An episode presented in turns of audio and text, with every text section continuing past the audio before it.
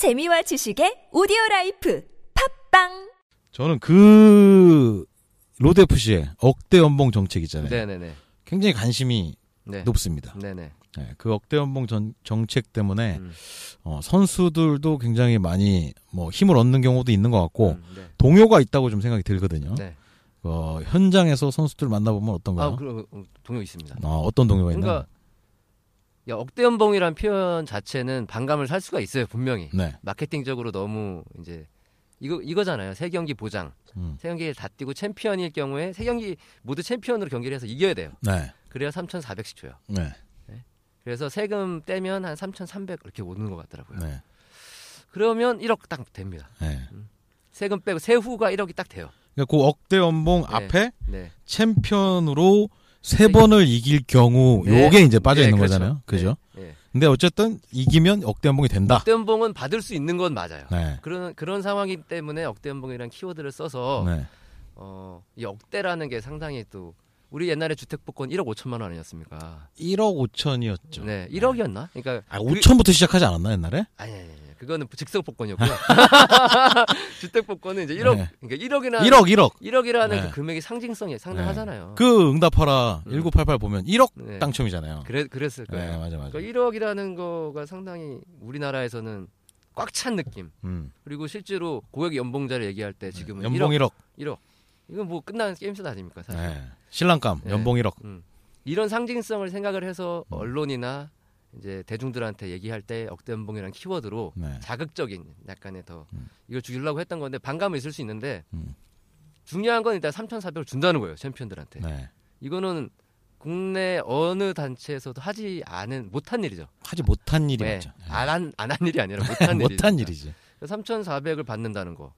그러니까 웨- 웬만한 회사원들 연봉이죠. 연봉이에요. 네. 물론 선수들이 그 훈련 캠프에서 들어가는 돈, 뭐 병원비 뭐 이런 것들을 다 합치면 좀 네. 뭐 그런 것 딱 억대 연봉 아니 3,400의 어떤 일반인 직장인과 비교하기는 못할 수 있습니다만 네. 상징성 상징적으로 3,400이라는 거는 선수들한테는 상당한 동요. 이전까지 막 100만 원, 네. 150만 원, 200만 원 이렇게 받던 400. 이렇게 받던 선수들이 갑자기 3천만 원 넘어간다. 이거는 동요될 수밖에 없죠. 그렇죠. 예, 그러니까 굳이 UFC에서 지금 보니까 이번에 보니까 천만 원인 것 같더라고요. 기본이 이제 천만 원 정도 아니 그러니까 음, 만불. 만불 네. 만불로 기본 파이트 머니가 설정이 된 것 같더라고요. 네. 제일 최저가 그래서 한1,500 정도 받는 겁니다. 네. 리복 스폰서하고 막 이렇게. 음, 12,500불. 네. 이 최저죠, 한- 지금. 환율로 하면 한1,500 되고 또 그 디스크 보너스라고 그래가지고 음. 뭐한 100, 200만 원 정도를 그냥 준대요. 어, 쓰라고 네, 쓰라고 뭐, 밥사 먹으라고. 어, 뭐 그런 네. 식으로. 아, 좋네. 네. 이거 이제 하동진 대표께서 하동- 네. 코리안 탑팀 하동진 감독께서 얘기해 주신 건데 이렇게 해서 하면 1,500 뭐 이렇게 넘어가요. 기본적으로 음, 지더라도. 네. 근데 1,500에서 또 세금을 떼니까 네. 그래서 한 뭐 하면 1,000, 1,200 뭐 이렇게 1,200, 1,000에서 1,200 정도 받는 건데 네. 그걸 선택할 것이냐 네. 아니면 더 치고 올라가서 3,400 챔피언 돼서 이걸 받을 것이냐 음, 이거에 대한 선택지가 생긴 거잖아요. 그렇죠. 예전에는 무조건 UFC 가야 된다라는 생각이 네. 있었다면 지금은 좀만 열심히 해서 3,400 받으면 떵떵거리고 나름대로 한 명이잖아, 한 명. 체급당 한 명인데 네. 그 다음에 이제 체급 그 밑에 선수들을 급을 1,500씩 주는 겁니다. 그 선수들이 타이틀전을 했을 때. 그렇죠. 그죠. 그러니까 예를 들면 네. 조남진 같은 경우가 1,500 정도 받았을 거예요. 음, 그 다음에 최무겸이 이윤준 이윤준 선수 최무겸 그때 졌을 때 네. 1,500 정도 받았을 것이고 네. 뭐 이랬을 겁니다. 이게 마케팅적으로 봤을 때는 음. 어 종합 격투계 호- 아, 뭐 플러스 알파에서 다 이 격투 스포츠계에서 파이트머니를 공개하고 이걸 공격적으로 마케팅으로 활용한 건 처음이라고 보거든요. 처음이죠. 네. 다들 이제 쉬쉬하는 게 파이트머니잖아요. 음, 뭐 선수들 사실 뭐 일본에서 시합하던 시절에는 관장님 따라서 그냥 시합 갔다 오면은 관장님이 주는 돈이 파이트머니인 줄 알잖아요. 네, 네. 실제로 본인들이 계약이 얼마 돼 있는지 모르는 선수 상당히 많고 그런 문제 때문에 나중에 체육관이나 어떤 소속과 트러블이 생겨서 나가는 경우도 굉장히 많았고 근데 이렇게 노골적으로 파이트머니를 공개를 하고 그리고 심지어 이제 이게 어 암암리에 쉬쉬되던 게 이쪽 분야의 정서인데 돈을 받은 선수 본인들이 네. 셀카를 찍어서 음, 그걸 이제 SNS 계정을 통해서 음. 공개를 하면서 이게 더 그건 본인들이 공개하려고 한 건지 그게 저 대회사에서 이제, 약간 네. 어, 마케팅 측면에서 홍보 측면에서 야 이거 좀 공개 한번 해봐라라고 하는 건지는 모르겠습니다만 네. 모르겠습니다만 일단 표면적으로 나온다라는 네. 거는 상당한 의미가 있다는 거죠. 그렇죠. 상당한 의미가 있는데 음. 그렇게 많이 받았을 때 찍고 적게 받았을 때는 안 찍는 심리는 음. 조금 이제 아, 이중적이라고 생각이 좀 드는 면이 있고 그리고 제가 이게 역대 연봉에 대한 어떤 긍정적인 부분은 분명히 있다고 생각해요. 어, 수혜자가 적어도 타이틀을 가지고 있는 챔피언 그리고 타이틀전을 했던 어 그 상 뭐 컨던 top contender죠. contender까지가 그런 수혜를 볼 수는 있는데 이 어떤 그 파이트머니가 좀 평준화돼서 저- 올라가는 건지까지는 잘 모르겠는 거예요. 그런 부분들도 좀 공개가 돼 있나요? 그 정도는 공개가 안 돼 있죠. 음. 근데 내부적으로 그 단계는 있어요. 뭐 네. 100씩 올라간다. 암암리에 설정은 돼 있어요. 네. 근데 그 기준이 뭐 3연승을 하면 얼마 이렇지는 않아요. 음. 모든 뭐 대회사가 마찬가지로 어떤 딜이나 어떤 이쁜 선수들한테 좀 더 올려주고 네. 뭐 그런 건 있어 있을 겁니다 아마. 음. 뭐 그 계약서에 딱 명시적으로 다 나와 있지 않기 때문에 네. 그래서 격차는 좀 있을 거라고 생각을 해요. 이 챔피언급하고 그 밑에 많은 다른 선수들이 전체적으로 다 올라간 건 아닐 거예요. 네. 네. 조금씩은 올라갔을 건데 네. 아주 그 챔피언이 이렇게 점프업 한 것만큼 밑에 선수가 올라가진 않았을 거. 음. 거거든요. 그래도 네. 그래도 이 상징성이라는 게 워낙 강력하기 때문에 네. 일단은 약속을 하기로는 정문홍 대표는 연내에 1년 안에 10명을 만든다고 했거든요. 음. 지금 최용만 선수가 있고 네. 그다음에 후쿠다리키가 네. 있고 그다음에 송민종 네.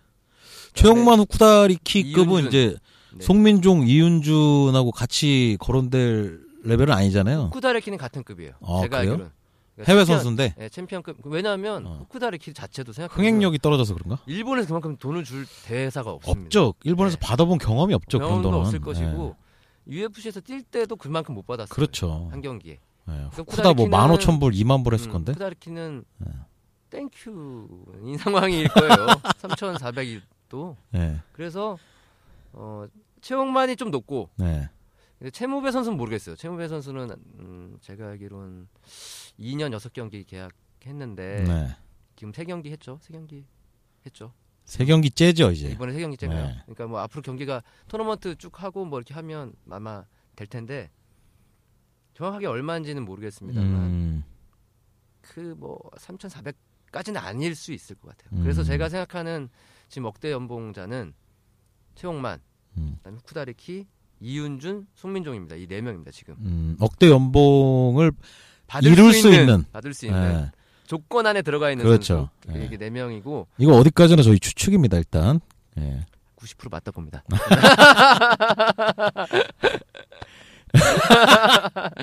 그리고 어, 권하솔 선수가 네. 권하솔 선수에 따르면 이거 되게 약간 우스갯소리인데 권하솔 네. 선수는 나는 3,400보다 더 받을 걸 이런 오, 식이에요. 그러니까 네. 그 전에 이미 약속이 돼 있고 음. 다른 선수는 역대 연봉 받으려면 세 번 뛰어야 되지만 네. 나는 두 번 뛰어도 받을 수 있을 정도다 이미 오. 얘기가 돼 있다라고 이제 반 우스갯소리로 이제 얘기를 하는데 네. 모르죠. 근데 권하 선수가 아마 12월에 이- 내년 초에 아마 나올 거예요. 네. 음, 내년 초에 초에 나오면 그때 억대 연봉자가 될 그 연봉자가 될 조건을 갖추게, 충족시키는. 네, 네. 3,400 이상을 음. 받을 수 있을 것이고 네. 그다음에 남은 선수가 이제 최무겸 선수가 다음에 챔피언 타이틀전 할 때는 또 네. 그렇게 될 거겠죠. 일단은 챔피언급한테는 동일하게 그렇게 음. 다 제시를 할 것 같고요. 거기서 플러스해서 이제 조금 뭐 김수철이라든가 네. 그 약간 대회사에서 내, 내놓을 수 있는 네. 간판급 선수들을 해서 하면 10명을 만들겠죠. 음. 그 챔피언이 1년에 세 번의 각 체급별로 네. 세번 정도의 타이틀전을 할 수 있는 스케줄일까요, 지금? 그러니까 그게 네. 모르겠습니다. 네. 그게 어 그러니까 목표는 계획은 그렇게 잡고 있는 건데 네. 매 대, 매달 대회를 하면서 타이틀전을 매달 하면 음. 돌아가면서 할 수 있거든요. 그렇게 세 번씩. 그렇죠. 네. 그러니까 UFC도 그렇고 ONE FC도 그렇고 거의 넘버 시리즈 같은 경우는 다 챔피언 타이틀전 하나씩 집어 넣어요. 음, 음. 그래서 계속 로테이션 되게 만들긴 하는데 네, 네. 지금 아마도 이제 왠지 이런 발표들을 하고 기자한테 이런 얘기들을 하는 이유가 총알이 장전이 돼 있다라는 냄새를 많이 풍기잖아요. 그렇죠. 그 정도의 재원 마련이 됐으니까 음. 요런 청사진을 지금 보여준다고 보는데 어 이런 것들이 진짜로 말한 대로만 이루어져도 사실 뭐 한 사람한테 집중되고 한 절반 정도 파이트머니가 그 타이틀전을 했던 컨텐츠한테 돌아가는 거긴 하지만 확실히 다르죠 분위기는. 그러니까 지금 10명 약속을 했잖아요. 정원 대표가. 근데 최대한 노력을 하겠죠. 네. 음. 근데 아, 10명 안 됐어. 이럴 수도 있어요. 네, 그래도 8명까지는 네, 최 최소 8분 응선은 네, 넘어줘야 10분 응선에서 8분 응선 정도 네. 넘어줘야 그래도 그 말한 거에 대한 최대한의 약속을 지켜 지키기 위해 노력을 했다라는 어떤 이런 것들이 더 강하게 어필이 될 것 같아요. 음. 그래서 그 정도는 로드, 로드 FC 내에 계약을 하고 있는 선수들에 대한 얘기로 좀 좁혀져 있지만 조금 이제 시야를 넓혀 보면 네. 한국에 있는 종합격투기라는 선수들 뭐 혹은 인접 지역 아까 후쿠다리키 얘기도 했지만 일본에 있는 선수들 또 로드 FC에서 챔피언을 하면은 약 뭐 3,400만 원 정도의 어, 파이트머니를 받을 수 있다라는 조건이면은 되게 솔깃할 거거든요. 그럼요. 네, 그쪽도 뭐 씨가 마르고 있는 상황이라고 하니까 음. 어, 이 돈이 뭐 타이 챔피언한테 주는 돈이긴 하지만 그렇게 적다 적지 않죠. 많기 때문에 아마 그런 동요는 어, 어떻게 보세요? 아 전체적으로 로드 밖에서의 네. 로드의 음. 이런 역대 정책을 보는 음. 로드 외의 선수들 그럼 탑 FC밖에 없죠. 탑도 포함이겠죠. 외에서 봤을 때는 아 흡입력이 생길 수도 있죠. 음, 근데 이 로드가 지금 너무 선수가 많아요 roster 네, 상황에 너무 많죠. 너무 많은데 대회에 main card 들어가기는 진짜 하늘의 별따기예요. 음, Young Guns 출전하는 선수들이 main card 올라가려면요. 네, 그 최근에 제가 알기로는 조영승 같은 조영승 선수 같은 경우가 main card 올라가서 기회를 잡아서 또 승리를 했기 때문에 네, 안정적으로 뭐 더 갈 수는 있지만 일단 한 일곱 여덟 경기 뛰지 않습니까? 네, 타이틀전 하나 들어가잖아요. 그다음에 여자 선수 경기가 한두 개 들어가요. 그렇죠. 네, 메인에 무조건. 네. 그리고 기존에 어떤 네임밸류 있던 선수들이 네, 또뭐 두 경기 들어가고. 그러니까 들어가려면 전 진짜 한두 경기에서 기회를 잡아가지고 Young Guns 네. 선수들이 올라가야 되거든요. 음, main card가 그만큼 문이 좁죠. 그렇죠. 병목 현상이 나오는 겁니다. 네, 그래서 마- 막상 내가 신인이야. 네. 근데 나는 억대연봉 가야 돼. 네. 로드 가려면요. 거기 거기 올라가려면은 아마추어 리그부터 해야 되는 거 아니에요 아주, 지금? 아주 오래 걸립니다. 네. 아주 오래 걸릴 수밖에 없어요. 음, 그런 구조예요. 네, 근데 그게 실인지 그게 득, 그게 득인지 네, 아니면 어뭐 탑FC나 다른 여러 대회에서 전적을 쌓으면서 경험을 쌓, 쌓으면서 네, 어떤 본인의 실력을 키워서 네. 나중에 어떤 뭐 도모를 한다거나 이게 음, 실인지 네. 아, 득인지 득인지 실인지 이런 부분은 아마 어, 좀 잘 생각을 해봐야 되지 않을까 싶어요. 음, 그럴 수 있죠. 네. 아, 이 억대 연봉 정책이 정말 공격적인 한 수라고 보고 있기 때문에 어, 일단 수혜자가 된 선수들한테는 물론 좋은 얘기고 그리고 그걸 좀 꿈을 가지고 저 억대 연봉을 먹어봐야겠다 나도 맛 좀 보자 이러는 사람들한테도 모티베이션은 확실히 될 것 같아요. 네, 상대적으로 이제 어, 박탈감을 느끼는 사람들도 많아지는 것도 사실인 것 같고요. 근데 최근에 SNS에서 뭐 페이스북이죠. 네. 격투기 하는 사람들 거의 다 페이스북 하지 않나요? 그렇죠. 네, 페이스북에서 흑곰 네. 박종교 선수가 네. 어, 당분간 잠정적으로 음. 선수 생활을 하기 힘들 것 같다는 그 포스팅이라고 하나요? 뭐 하여튼 올렸더라고요 게시물을. 네. 올린 걸 보고 조금 안타깝죠. 음. 네, 나이가 아마 7, 9년생. 네. 저희 뭐 이런 또래 선수인데 네. 그 나름 박수 받는 경기들도 많이 했고 음. 팬층도 있는 선수인데 음. 아, 그런 선수가 생계 문제 때문에 운동을 잠시 접어야겠다라고 음. 토로를 하는 데서 사실 조금 와, 애잔함이 있더라고요. 조금이 아니죠, 진짜 애잔하죠. 왜냐하면 어, 종합격 투기가 좋아서 특전사 출신이죠. 예, 군대에서 이제 어, 나와가지고 격투기에 올인했던 사람인데 어, 그 선수도 활동한 지 한 10년쯤 되지 않나요? 예, 네. 네. 그 박정규 선수가 목포에서 했던 그 대회에서 FMC인가 DMF인가? DMF인가 그 목포 대회 있잖아요. 네. 거기서 세, 권아솔 선수를 잡았죠. 권아솔도 잡았고 그 원 챔피언십 미들급 챔피언을 잠깐 했던 스피리드라는 선수가 있어요. 음. 그 선수도 one side로 박정규 선수 발랐어요 거기서. 음. 근데 그 스피리드가 뭐 로컬 대회에서 한 10승 정도 하고 원 챔피언십 챔피언까지 됐거든요. 근데 그렇게 돼서 나름 이제 fight money도 잘 받는 선수급에 올랐는데 아 이 박정규 선수는 열심히 한다고 했는데도 그런 생활고를 얘기하는 상황이 돼버리니까 조금 아, 희비 쌍곡선 뭐 그런 것들이 좀 보인다는 생각이 좀 들죠. 그게 이제 현실이죠, 사실은. 네. 뭐 어, 약간 보물섬 같은 이상향이 있는 있지만 네. 또 반대로 약간 어두운 그림자. 음. 그러니까 어, 모두 다 그렇게 할- 될 수는 없다는 음. 프로의 어떤 약간 냉, 냉, 냉정함. 네. 그런데 의지만으로 또 될 수 없잖아요. 네. 그리고 그리고 박정규 선수 는 나이도 있고 가정이 이제 생기면서 어쩔 수 없이 좀 생계를 위해서 더 집중을 해야 되는 상황. 네. 안타까운 거죠 그 모든 게. 음. 근데 여기서 또 뭐 대인배 정몽 대표가 뭘 할 수도 있지 않을까요? 근데 이게 네. 뭐 기본적으로 음.